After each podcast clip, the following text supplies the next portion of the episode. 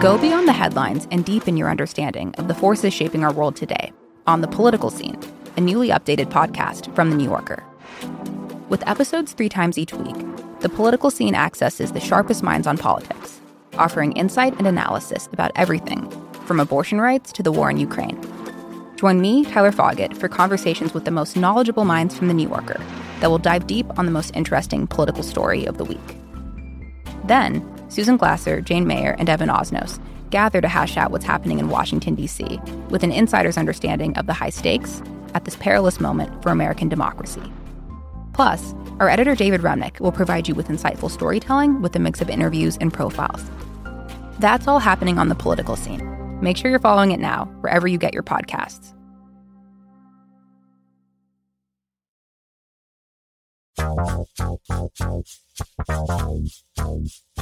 I'm Jason Kander. And I'm Ravi Gupta. And this is Majority 54, the podcast for meaningful conversations that change minds, change votes, and win elections. We are joined today by one of my very best friends in the entire world, Stephen Webber. Stephen did two tours in the Marine Corps in Iraq. He also was elected at the same time that I was to the Missouri House of Representatives. We were generally referred to as the dynamic duo or the military twins, depending on who you're talking to, because we just kind of did everything together. We've been referred to as quite a pair. Quite a pair. That was my favorite. Yes. He was the chair of the Missouri Democratic Party, and uh, now he is the political director of the Missouri AFL CIO. I can't believe it's taken me this long to have you on this podcast. Howdy. Hey, thanks for having me. Absolutely. All right.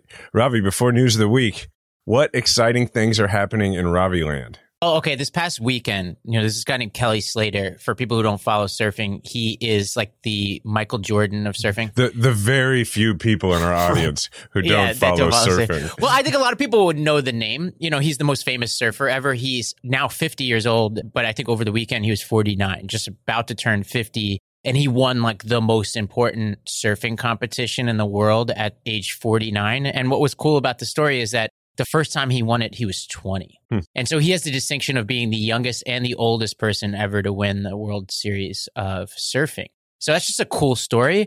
And then I was just like hyped up about it because I'm obsessed with longevity and surfing. And then just randomly, middle of this week, I get a a message from a friend of mine who is involved in the Billions TV show. She's like a producer, and I guess they had to reshoot something. And so she gave me her slot to go to the Kelly Slater Surf Ranch on Thursday and Friday this week. So I'm heading there tomorrow to go surf at this wave pool that Kelly Slater has created. He created like a wave pool that creates a perfect wave. Will you meet this this legend? Will you meet this person? No, because the, the, I don't think so because the surf tour is still going on. There's like a big competition happening.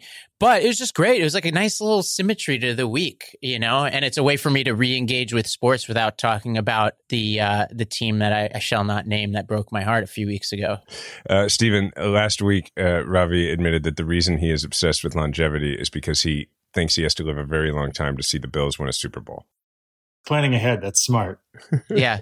I want to have my great great great grandchildren bouncing on my knee as Josh Allen III brings us our championship. I thought you were going to know? say because he hasn't given up on his dream of playing in the NFL. He thinks he's still got a chance. well, that too. That too. Uh, all right, Ravi. Um, outside of surfing news, what's going on this week? Well, I heard there's some controversy around Joe Rogan. Should we talk about it? I heard I heard about that too. Some people were very upset with you and I. Some people were upset with Grace, and then some people were just like, "I love that show. I didn't even know he was controversial." I, I sent you a text message of back to back comments on Apple Podcasts. One was saying we were too hard on Rogan, and the other was saying we weren't hard enough. So I think that encapsulates where we are. I would say that we talked about Rogan last week in the context of COVID misinformation. And since that podcast, new revelations dropped. And some of this was in the public domain. I just didn't know about them, where he said uh, some racist things. And there was one particularly horrible comment story joke i don't know how, what you'd call it uh, about planet of the apes that he said that was just terrible. Uh, he apologized for it. And interestingly there are some members of the right that are saying he shouldn't have apologized for that which is just a baffling take like that you don't apologize for something that he even admits was a, like a racist thing. So I'm not sure what there is else to say about it other than I just want to like I would want our audience to know that I think that those comments he made are horrible.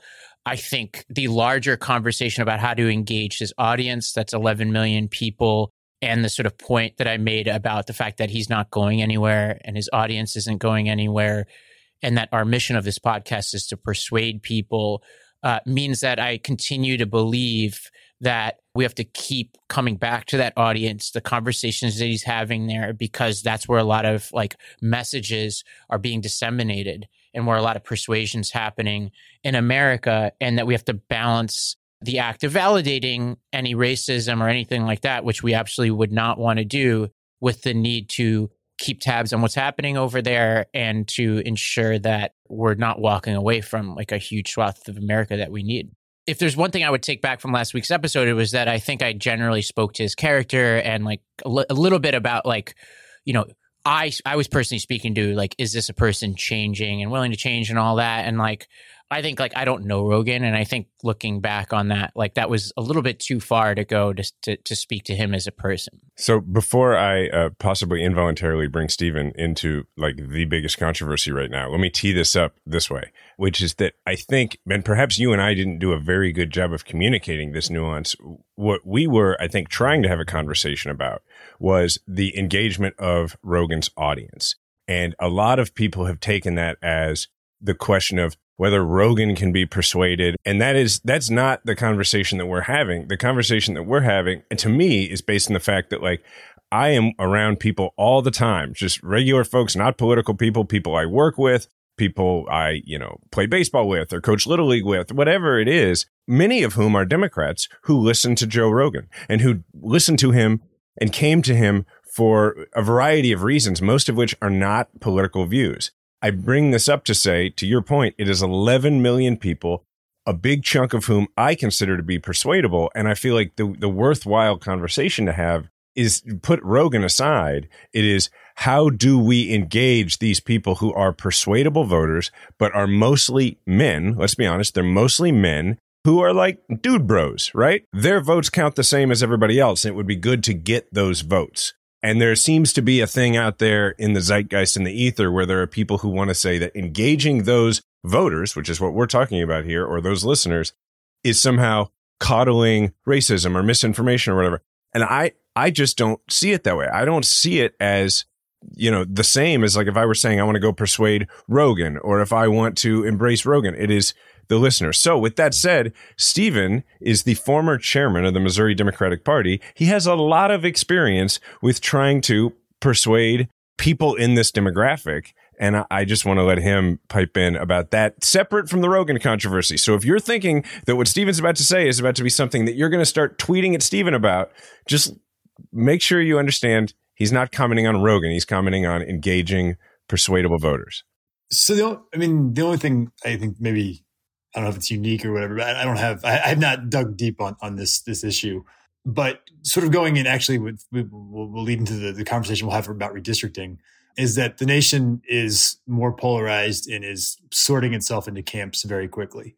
Right. And so people say, I'm in so and so's camp. And, and when they, when they join a camp, they start subscribing to a bunch of other values that maybe isn't even why that brought them into that camp. And so I say this to be careful on when, when, when, in terms of polarizing listeners because I've heard the number 10 million. I've seen some as high as 50 million for certain episodes. And the piece that I think should be important is that I think our concept of what a listener is or what a view is is not clear, right? Like, so for example, the way that a lot of people would consume Joe Rogan is they would be searching for an MMA video or something like that. And then the algorithm in their YouTube feed would give them a MMA video from him because he does know about MMA because he's been the announcer for a long time. So they might click on that and that might get them another MMA video. And so it is possible that you watch a certain segment of what he does and have no concept about anything else and don't follow don't, or not not served other topics.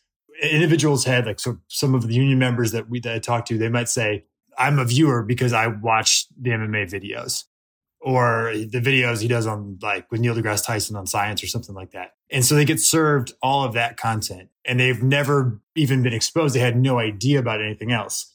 But if we ascribe to all viewers that you're you are engaging in something bad by doing that, then you're shoving them into a certain camp and people are going to start subscribing to everything in that camp.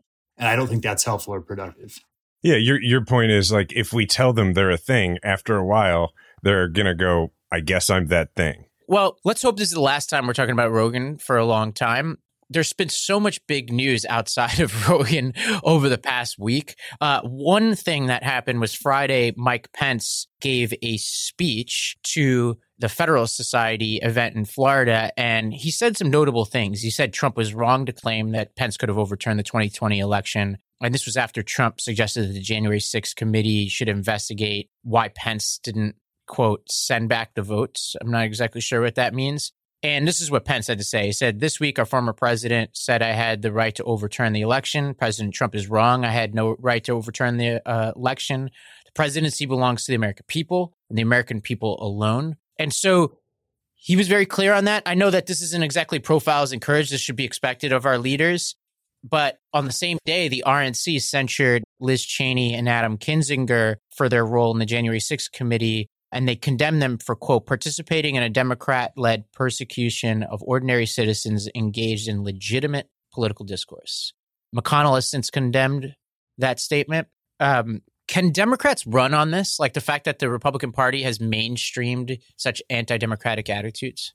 I want to hear what Stephen has to say because Stephen and I have had a lot of great conversations in the past in which he has pointed out to me like all this stuff that's on the news, like I'm out talking to voters and I'm not hearing any of it. So I'm just curious, Stephen, if, if you think that this is persuasive at all or if this is just noise.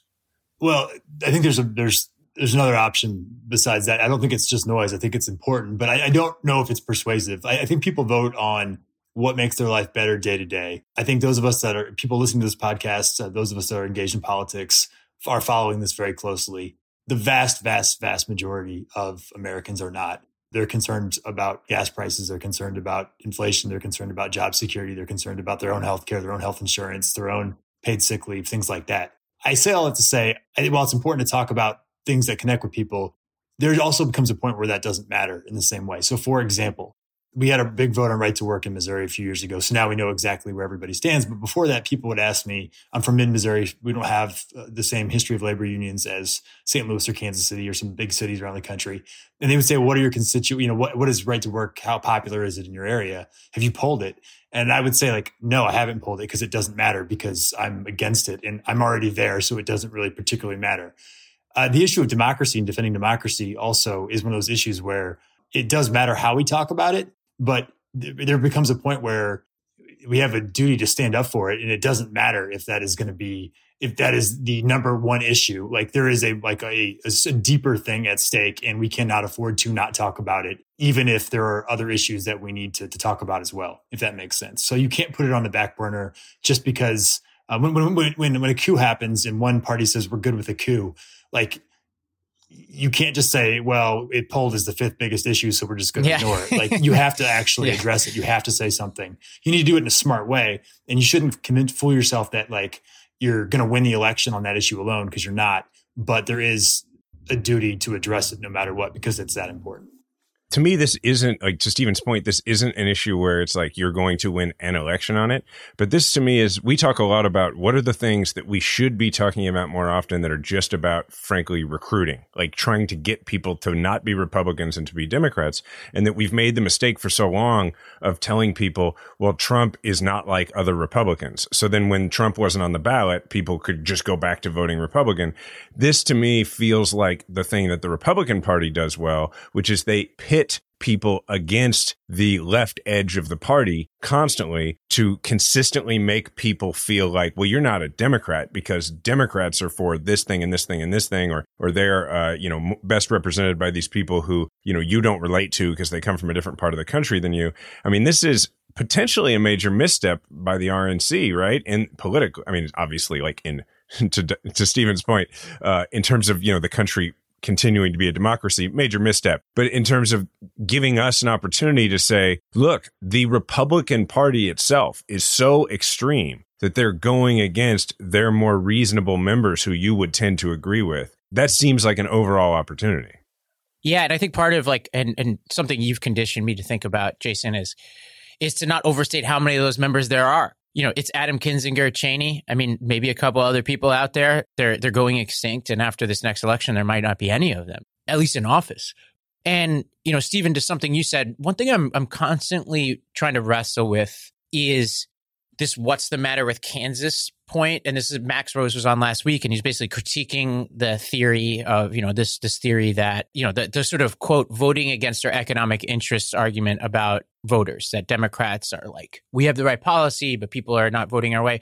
I agree with Max that that that theory has some flaws, but one thing I do notice is that I think people have a different idea of what their interests are, and sometimes it might not be economic, sometimes it's cultural, right? And so even though there's like this program or that program they like Democrats on, they don't identify with us as a cultural force sometimes. Uh, this gets a little bit to the Rogan conversation. They look at us like a, a sort of threat to their way of life in certain kinds of ways. And even if it's not tangible, they're sold on that. And I'm wondering if there's a way we could frame these anti democratic moves in cultural terms, like in terms of patriotism and our way of life, you know?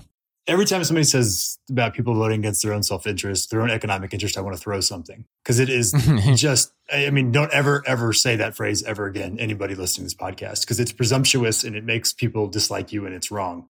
I vote against my economic interests. I don't vote my pocketbook. I vote my values. I vote, I vote against my own economic interests for things that I think are more important for society and the values that reflect me. And if somebody thinks that I'm going to sell out my values, you know, if, if I'm going to sell out uh, LGBT equality or a woman's right to choose because it, it, adds a couple dollars to my paycheck, like I would be offended by that, right? Because that that and, and I, anybody should be offended. So that the idea that somebody is going to sell out their values for their economic interest is is wrong, and it's bizarre to me that people think that that is happening. So you're 100% right. Like it's actually about values. And going back to the January 6th thing, parties are not stagnant. They change, they evolve there are a whole bunch of people whose values are cultural institutions, are structural uh, stability. These folks typically have said that they are Republicans. They've aligned with Republicans because they believe that, by definition, progressives are trying to change things. They don't want these institutions to change. There is an opportunity to make an argument to them that is persuasive to them that the folks that stormed the United States Capitol, that stormed the floor of the United States Senate, that caused tear gas to be and gunshots to happen inside the, the, building, the Capitol building, are not the ones that are defending the institutions. That may not be the most persuasive. I mean, the, the coup argument, like, just is enough for me. But there are other people that that may be a very persuasive argument to. And as these parties change and evolve, to not make that argument and to write that off and not see if we can bring people over based on that and say, wait a minute, the modern Republican Party has no respect for institutions, has no respect for these values. And if you actually believe in defending them, you should be voting differently. All right. So, Ravi, recently when we did our first ad for Sakara for the meal plan, uh, I had gotten the bars in the mail and I really liked them, but I had not yet gotten the meals. And you said that the pasta alla vodka was like amazing. So when they came, the first thing I, I ate was that and it was amazing. Yeah, I like this food is incredible, and I, I keep them stacked here in the office. It's my go-to lunch, and for me, uh, my energy levels when I when I'm eating this stuff are so much better in the afternoons because you know it's the, the portions are really good, the ingredients they use are really good, and so I can't say enough about this company. Yeah, it's a wellness company anchored in food as medicine on a mission to nourish your body through the power of plants. Like how awesome does that sound? And right now, Sakara is offering our listeners 20% off their first order when they go to sakara.com slash majority54 or enter the code majority54 at checkout. That's Sakara, S-A-K-A-R-A dot com slash majority54 to get 20% off your first order. Sakara.com slash majority54. People who are going ahead and, and signing up for Athletic Greens are uh, you know tagging me on Instagram or they're, they're they're tweeting at me and being like, "Okay, I finally did it." And I just want to say that I fully encourage this practice. My feelings are hurt because I get a few of these, but not as many as you do. So, audience, come on now, include me in the in the conversation here. Like, I will I will retweet or re- repost any Instagram post of anybody getting athletic greens. And the reason why I'm so excited is that AG1 contains less than one gram of sugar, no GMOs, no nasty chemicals, or artificial anything. Uh, and it really just tastes good. Uh, tons of people they take like you know some form of multivitamin, a lot of different stuff. But what AG1 does is it it brings everything together into just one supplement. I take it first thing in the morning before I come to the office, and uh, it really gives me that extra pep in my step. So to make investing in your health easy, Athletic Greens is going to give you a free one year supply of immune supporting vitamin D and five free travel packs with your first purchase. All you have to do is visit athleticgreens.com slash majority.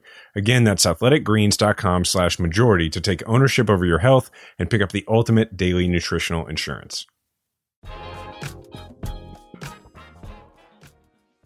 So, Stephen, we talk about Josh Hawley a lot here because we, you know, have a huge Missouri audience, but also, you know, the national audience wants their Hawley content too. Well, he's got a competing and, podcast too, so you gotta. Yeah, yeah, and so of course we're talking about uh, U.S. Senator Josh Hawley, uh, the current junior senator from the state of Missouri.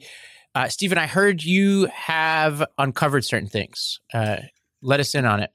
Yeah, so somebody that, that wanted me to see, uh, wanted the world to see one of Josh's briefing books when he was making a trip to Missouri. These are public documents that your tax dollars paid for. And they were, they were preparing him um, when he came back for a visit. I mean, he lives in Virginia now. So he came back to Missouri, the state he, he represents, for about 20 hours he met with CEOs, he met with politicians, he met with nobody else. There was nobody else on his schedule who was not a CEO or a politician. And there were some really amazing things in the briefing book. And the main one was how Twitter obsessed he is. So this is a United States senator with everything going on in the world. And a continuing theme of uh, preparing him for his meetings was who had tweeted nice things about him, who had tweeted mean things about him, who hadn't tweeted when they had nice things about him when they had asked him to tweet nice things about him. And a lot of these tweets were over a year old. So you've got somebody like a staffer uh, paid for with tax dollars who is briefing a senator on before you go to this meeting in Missouri, you should know that a year ago we asked this person to tweet a nice thing about you and they wouldn't do it. He's like a mafia don. It's the level of just yeah. petty, you know, and it's just like yeah. you're, you're supposed to be, you're one out of a hundred senators. Maybe worry more about the economy, worry about Ukraine, worry about you know all sorts of other important things rather than whether uh, Holly Rehder, who's a state senator in Missouri, would send a nice tweet about you after January 6th, like you asked her to. He also just dismissed. I mean, he referred to the or his staff referred to January 6th as the the January 6th hysteria, and it was just a, a very callous dismissal of of something that has left people dead, that has left, I mean, a, a scar. I mean, we lost control of the floor of the United States Senate. Like that, people I don't think understand that. Like coup participants took control of the floor of the United States Senate. The United States government did not control the floor of the United States Senate. And uh, the guy with a, like a crazy little headgear lion thing did. And Josh Hawley refers to it as, uh, or his staff refers to it as hysteria. So it just really was an interesting, disturbing insight into what his priorities are, which are clearly himself, and what people are saying about him. Um, did the news pick this up? Did, it, did anybody write about it? Uh, there was some reporters that called me about it, um, and I don't recall whether they actually published stories on it or not. That's what's sad is the the expectations of, of Hawley are so low now for him to actually do anything of value to anybody other than Hawley. that that's the sad thing is that like when bad people do bad things, they're like, well, there's no news there. I mean, after you've encouraged a coup, just being obsessed about Twitter doesn't seem like that crazy a thing. It's a good point. Yeah. But go back to the idea of a United States senator only meeting with CEOs, only meeting with politicians, and the only real major briefing, like under uh, issues of concern, one of them was literally about a state representative who had been tweeting bad about his position on big tech. That was an issue of concern. It's really like a Veep episode, really. Like it's just like the pettiness. It's unbelievable. I've not seen Veep, but I'll take your word for it. So the uh, politicians that Hawley was coming back to the state to meet with are also currently engaged, and this was, as I recall, part of his uh, briefing stuff. Uh, currently engaged in the big fight over redistricting, and that's that's coming to a head. Stephen, uh, you were super involved uh, in in redistricting this year in Missouri. And that's something in the road to the midterms theme of this year. We've been talking a lot about protecting democracy at the local level rather than just putting all of our energy into protecting democracy by uh, trying to overcome the filibuster. Because the front line of protecting democracy in this country is things like gerrymandering, it's things like electing county clerks and secretaries of state and that sort of thing.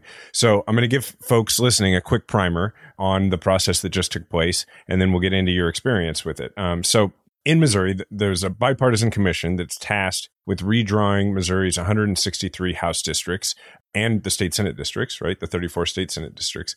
They've finalized a new map. It's going to leave eight incumbents drawn into the same districts. The House Independent Bipartisan Citizens Commission unanimously approved the new map Wednesday. Commission members said its map has more competitive House districts than Missouri has seen in recent years, and it's the first time since 1966 that the map was unanimous, and the first time since 1980 that the Commission, not the courts, drew the map. So, Stephen, you were super involved in this effort. Zoom out for us and start by explaining the role that you played and like the stakeholders that you had to bring to the table, what the goals were, that kind of thing. Yeah, so uh, it was a long process. It was about it was about a year. We started um, at the end of last February. In, in Missouri, we've we've gone through several different iterations. So we've changed the way redistricting is done. I think this is the third version in the last four years, and so some of the versions obviously never got used in this current one, this this bipartisan commission, it's it's ten Republicans, ten Democrats on the House, and ten Republicans, ten Democrats on the Senate. The first thing to note is it's it's an inherently partisan process, right? Like it the the two party system, bipartisan, is written into the the state constitution, and there's no way that it's not an adversarial partisan process. That is the way it's designed. That's the way that it's set up to be. So that's I think that's something that's worth noting. The way the members were nominated uh, from different congressional districts around the state, so there's geographic diversity, and then the governor picks from a list that was presented to him. So the first thing we had to do was we had to have uh, these congressional district meetings. And, and, in Missouri, the congressional districts vary tremendously. You've got St. Louis City, where the district is you know relatively small, and then you've got the sixth congressional, which is the entire northern third of the state of Missouri. Um, and we had to get a majority of the members of those congressional districts, which was, you know, and sometimes 150 people uh, together uh, in an area where they had to draw in northern Missouri, they had to drive two or three hours each to get there during a pandemic so they could nominate folks. So it, it took quite a bit of logistical work on the front end. Once we got the folks impaneled, and, and, one of my jobs was to get you know union members and make sure we had um, diversity of, of, all types on on the, the, commissions. So we did that, and then we for the first couple months really nothing was happening because it's you know redistricting is is from a partisan perspective is a zero sum game, right? Like the two parties, like if one is gaining a seat, one is losing a seat, and so there's not a lot of incentive to work together. Towards the end of the process, we sort of kind of had a breakthrough when we figured out that there were some other values that we had besides just the number of sheer number of, of, of seats. So, um, for example we wanted really competitive districts. As the Democrats, we had we have 49 seats in Missouri in the Missouri House out of 163. So from our perspective, we wanted to raise our risk profile. We wanted to have more seats that we could win because having 47 or 49 or 45, like the difference is negligible. Like we want to get into the 60s. Can I pause for a second and ask you something uh, about that? I like this, this, sort of sense of this idea of raising the risk profile, right? So, correct me if I'm wrong. What you mean is that you'd rather have a world where we could lose more seats than a, than like a quote unquote safe map, but we would have the opportunity to gain more, right? Is that is that what you're saying? So every time there's an opportunity to draw one safe Democratic district or two competitive districts, we would opt for two competitive districts. If that makes sense. Yeah, and that's not everybody around the country, right? That's a specific strategy that you guys have employed in Missouri. Yeah. And so the people that want to draw the safe seats are the one individual that's representing a district that's safe. They would right. rather have a safe seat, right? And so right. that's where there's some tension between like so my job as as the AFL was to represent the interests of labor unions and labor union members. And our members um, need more people that will vote for them. We are not as concerned about who that individual person is. We just need more volume incumbents care about who that person is because that person might be them, right? That's their job. Yeah. And so there's going to be a tension there. And, you know, we, we also think that, that, drawing competitive districts leads to better representation. And when I say better, I mean, um, a person that's in a competitive district where they're going to have to, to have a tough race is more likely to stay in touch with us. They're more likely to come to a meeting and meet our members because they know they're going to need as much help as they can get. They're more likely to really dive into the issues because they're going to have to do debates and things like that. People in safe seats, a lot of them do a really great job. Some of them take advantage of that and say, well, I'm never going to lose. So I, I'm going to work as hard as I need to. And that's, that's not very hard. So as a outside group, we actually have an interest in there being competitive districts. We think it results in better representation. Um, so we were we were pushing that as well. So just just for an idea for some of the numbers, currently Um, 49 districts in Missouri voted for Biden. Um, under the new maps, there's 57 districts that voted for Biden. So we added eight of those. Um, if you did it by the Claire McCaskill 2018 numbers, there were there are currently 50 districts. This would get us up. There's 60 districts that voted for for Claire. So we've really raised the ceiling of what we can do. Why were Republicans okay with that? Like, why did they sign off on that? Right. So the Republicans, uh, their sort of incentives were different. Um, they had more incumbents to protect. They didn't want to go to court and having uh, the courts drawing more of their incumbents together. Um, they also had some specific leaders that they were concerned about. The, the, the next Speaker of the House was in an area that could easily have come back from court and he would have been drawn out of his district. So they placed a high value on protecting him. You know, we don't have, we didn't have that situation. So we were, were willing to say, okay, we can compromise and we can protect this leader of high value, but we need for the next decade, we need two or three more competitive districts over here that will pay off. The other thing we did that, you know, we're finding silver linings here, but being, being in a minority, um, we could take a longer term view, right? So, for example, we drew districts that we think that the trends are over the next six years, a Democrat can win. So they, they're not going to be competitive maybe in 2022, but in 2028, if the trend line continues the way it's moved the last six years, they should be competitive. And so we there was a bunch of districts like that that we tried to set up for ourselves to say, okay, how do we want to grow into this in a, in a sustainable way? So that's a really interesting thing to pick up on because you know, you and I frequently have conversations about all, all the people who come to both of us and say, what are we going to do about this election? Right. Like who, you know, there's a, a U.S. Senate race going on right now in Missouri and there's a Democratic primary and neither you or I have weighed in on it. And people are constantly, I think, coming to both of us and going, which one of these people could save us? And we are both, I think, some of the only people in the state giving them the answer of, that's really the wrong conversation. The right conversation is what's the 10 year, what's the 15 year plan to make it so that you don't need, not to sound hubris, but like, cause people always, what about you or Claire is what people always say to me. What, you know, Jason Kander or Claire McCaskill. And the point is, shouldn't we get to a point where you don't have to have one of two people for a race to become competitive? And, and so it sounds like that's, that's the strategy you were employing here.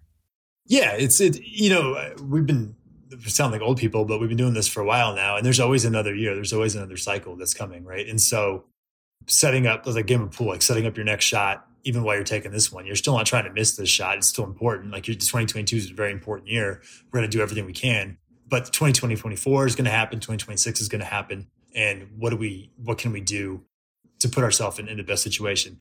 The other thing referencing what I mentioned earlier about just parties not being static, it's it's amazing when you do redistricting and you look, you know, I, not that I was as involved in 10 years ago, but you and I were in the house, so we followed it.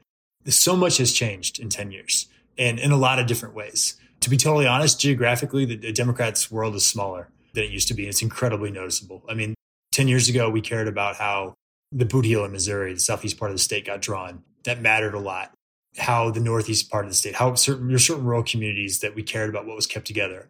And in terms of winning house districts right now, the way you draw the lines just doesn't matter from a partisan perspective. And that was really, really, really stunning to watch. But on the positive side, there's other areas that 10 years ago we didn't even look at as potential that now we can compete in.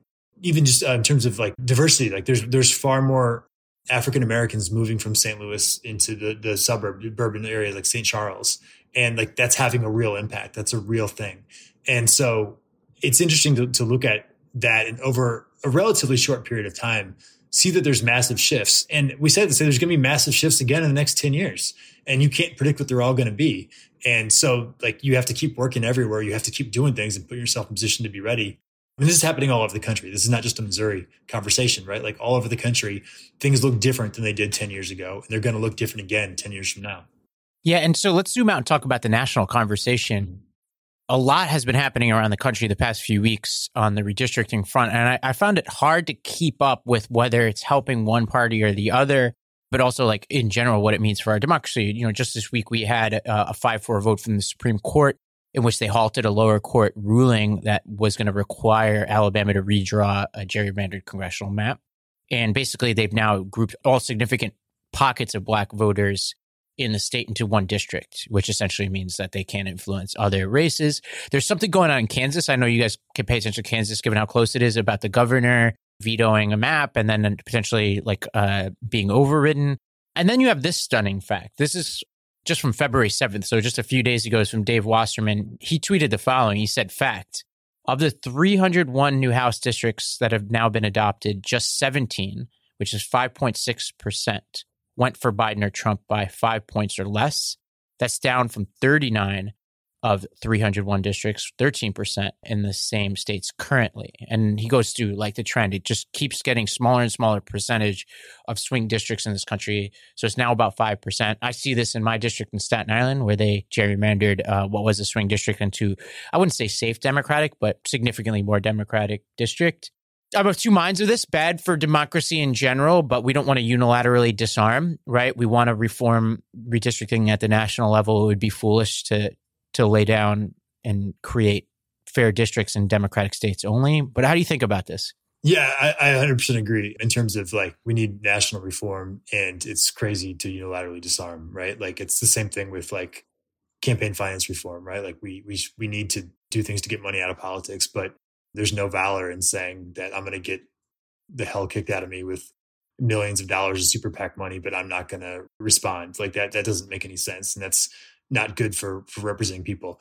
You know, the, the number that often gets quoted in terms of like who's winning redistricting, right? Like Democrats or Republicans is the Biden number, the number of districts that voted for Joe Biden.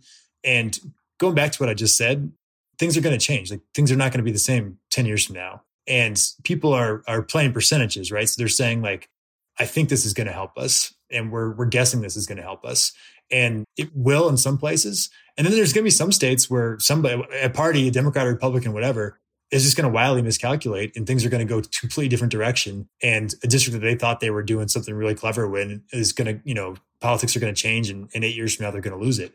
So our ability to, to see everything into the future is maybe not as great as we, we think it is, but by and large, yeah, it's, it's bad for, for democracy. And it's, it's, uh, like I said, increased competition is good, not only just for voters and choices, but it makes, makes elected officials work. It makes them get out there and, and actually listen to people. And that's important. You know, on that point, and you've mentioned this a couple of times, like just in this episode about, you know, the people who are in really competitive seats, they have to work really hard by nature of it. And then the people who aren't in competitive seats, sometimes they have to work really hard, or they don't have to, but sometimes they do. The other piece to that, though, is like I remember you and I, when we were in the House together, we were in safe Democratic seats. And yet we worked really hard but I also look back and go, okay, I worked really hard, but I really wanted to be a statewide elected official, right? And so, like, I, so what that means now, uh, that happened to be the case that therefore my incentives and and I think I did these things for the right reasons, but like I don't know. Like my incentive was still like I wasn't moderate in the House, but my incentive was to find things I could work on with Republicans so I would have accomplishments to talk about. Now I think I was also incentivized to do that because it was my job, but like I have to be honest and self-aware that like that I was incentivized that way. And you you were the same. You wanted to do the good things, but you also, you were a state rep who at that time was thinking you wanted to be the state senator. And it was a very, very much a, a, swing district. So while you were a progressive, you were also very interested in coming up with bipartisan results. So I guess the piece that we should speak to is, is that there are the other thing, the other category. It's not just people who they don't work hard because their seat is safe or they do work hard because their seat isn't safe. But then there's this third category of their seat is safe, but so is the next thing they want to go to. And those people are in many ways the most dangerous. Those are the ones who will never, ever try to work across the aisle and will be a part of the problem because they want to run for like a state Senate seat that the only thing that can beat them is a primary opponent. Yeah. So it kind of builds on itself. And to be clear, like some of the best representatives and senators that you and I know are from safe seats. So it's not it's not a blanket thing. And, and, and there's some real bumps on the log in, in, competitive districts, but by and large, so like the example that I will give is I I came from Columbia, uh, which is a, a college town in, in, central Missouri. And when I was running for the state senate, like there was some really rural areas there, and so I had to go out and learn agricultural issues, and I had to stretch myself, and I had to take on something that I didn't know and that I wouldn't have had the reason to dive into otherwise. And so when I say make people like like work, that's kind of what I mean about like actually leave their electoral base comfort zone, whatever side that is, and um, go out and do more things. Roy Blunt, right?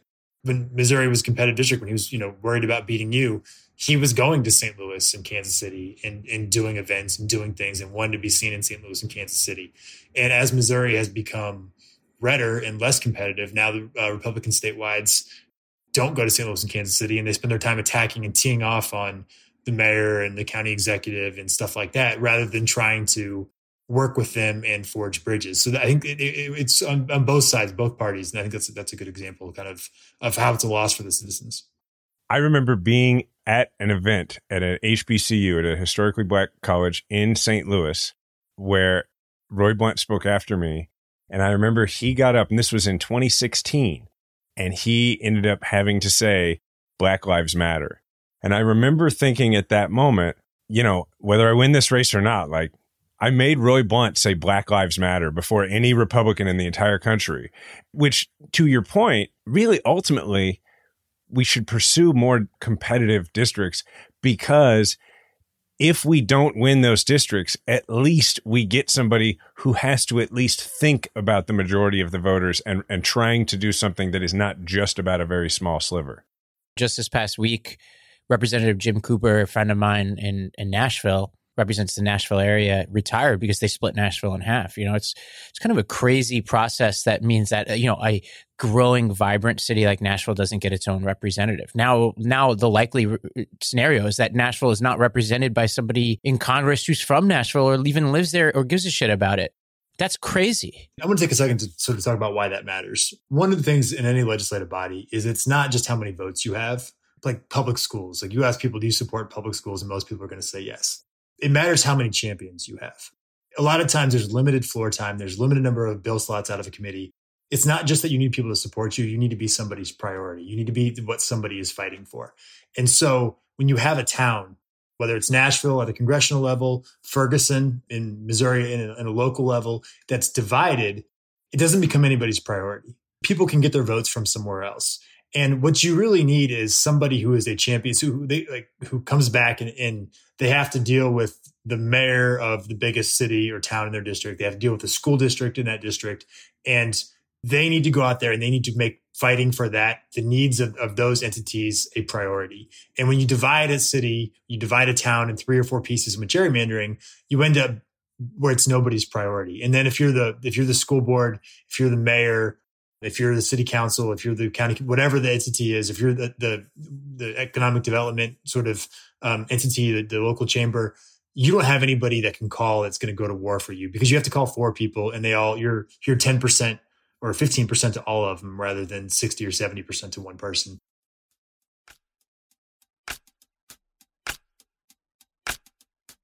Hey there. I want to tell you about another podcast from Wonder Media Network that I think you'll love The Brown Girl's Guide to Politics. Hosted by Ashanti Gholar, BGG is the one stop shop for women of color who want to hear and talk about the world of politics. In honor of Black History and Women's History Month, they're spotlighting Black, Brown, and Indigenous women of color who are blazing trails in politics. Tune in as Ashanti speaks with guests like Laphonza Butler, the president of Emily's List, and Michelle Wu, the first woman of color to serve as the mayor of Boston. Seriously, the show is really good. Listen to new episodes every Tuesday wherever you get your podcasts. So finally, our grab an oar slash road to the midterms segment where we ask our guests to tell us about a race that we probably wouldn't be aware of otherwise, and certainly our listeners wouldn't be aware of otherwise, that is important to, you know, the front lines of democracy or to anything else that really matters. So Stephen, tell us about one. Uh, so actually a candidate just announced yesterday in Missouri, Kathy Steinhoff, Kathy with a K if you're, if you're searching for her. She's a teacher that is retiring this year. So she's teaching in a classroom right now. Um, this May is going to be her last last month of teaching, and she's just announced for state representative in Columbia, Missouri, and, and part of the area I used to represent. And the reason I'm so excited about her is because when I was just talking about you need to be somebody's priority, you know, she has taught for 34 years. She's been the president of the local teachers union for six years. And so for her, like public education is a priority and it's something she knows well and that she's going to stand up and fight for and defend. And I'm also very excited because she is retiring this year. She's taught for 34 years. She could retire. She could go do nothing. She could travel. She could do anything. And she's going right into the fight and running for office. So the very first summer of her retirement, she's going to be campaigning. And then hopefully in her first year, she'll be a state representative. And I say this to everybody to say, one, you talk about grabbing an oar, like she's not taking a break, right? She's moving right from the classroom to something else. Two, she's a first time candidate. And I know that to putting yourself out there is, is tough and difficult. And, um, she's doing it like for the first time. I, I don't know how old she is, but at retirement age, she's doing it for the first time. And that's awesome. And so I hope that's inspiration for other people out there that you can be a first time candidate too. And that we need good people as grassroots as it gets, like right out of the classroom into the halls of power, right off the job site, right out of the factory, right out of nurse, if you're a nurse, right out of the hospital, whatever. Like we, there is nobody else out there that is more qualified than you are to, to run for office. Um, if Donald Trump could be president, you are absolutely qualified to run for any, anything that you want to. And so I think that's I think that's pretty cool. And I'm excited she's running and, and check her out. All right. Thanks everybody for listening. Uh, we are still looking for listeners who want to speak to us on the show. Uh, it could be about persuading so and so in your life. It could be about, hey, I don't like what you and Ravi said about surfing. More likely, it'll be, I don't agree with you about Joe Rogan. Whatever it is, you know, if you want to come on the show and talk to us, your audition opportunity is to call 508 687 2589. 508 687 2589. As always, I'm at Jason Kander on Instagram and Twitter. Ravi is at Ravi M. Gupta on Twitter and Instagram. You're about to see lots of surfing stuff there. I mean, how exciting is that? Uh, Stephen is at S underscore Webber with two B's. So at S underscore W E B B E R on Twitter. And our show is at Majority 54 on Twitter. Stephen, thanks for doing this, man. Oh, thanks for having me, man. I enjoyed it. All right. Remember, we all have a platform. Make sure to use yours today.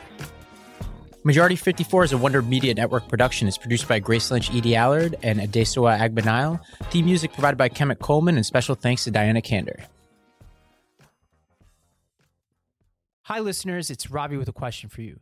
What if instead of being on the brink of disaster, we're on the cusp of a better world?